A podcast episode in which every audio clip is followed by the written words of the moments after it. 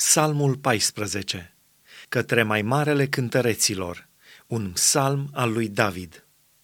Nebunul zice în inima lui Nu este Dumnezeu. S-au stricat oamenii, fac fapte urâte, nu este niciunul care să facă binele. Domnul se uită de la înălțimea cerurilor peste fiii oamenilor, să vadă de este vreunul care să aibă pricepere și care să caute pe Dumnezeu.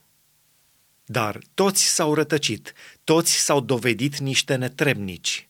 Nu este niciunul care să facă binele, niciunul măcar. Și-au pierdut mintea toți cei ce săvârșesc fără de legea, de mănâncă pe poporul meu cum mănâncă pâinea și nu cheamă pe Domnul? Ei vor tremura de spaimă când se va arăta Dumnezeu în mijlocul neamului neprihănit.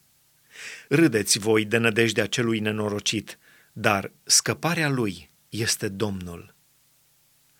O, de ar porni din Sion izbăvirea lui Israel!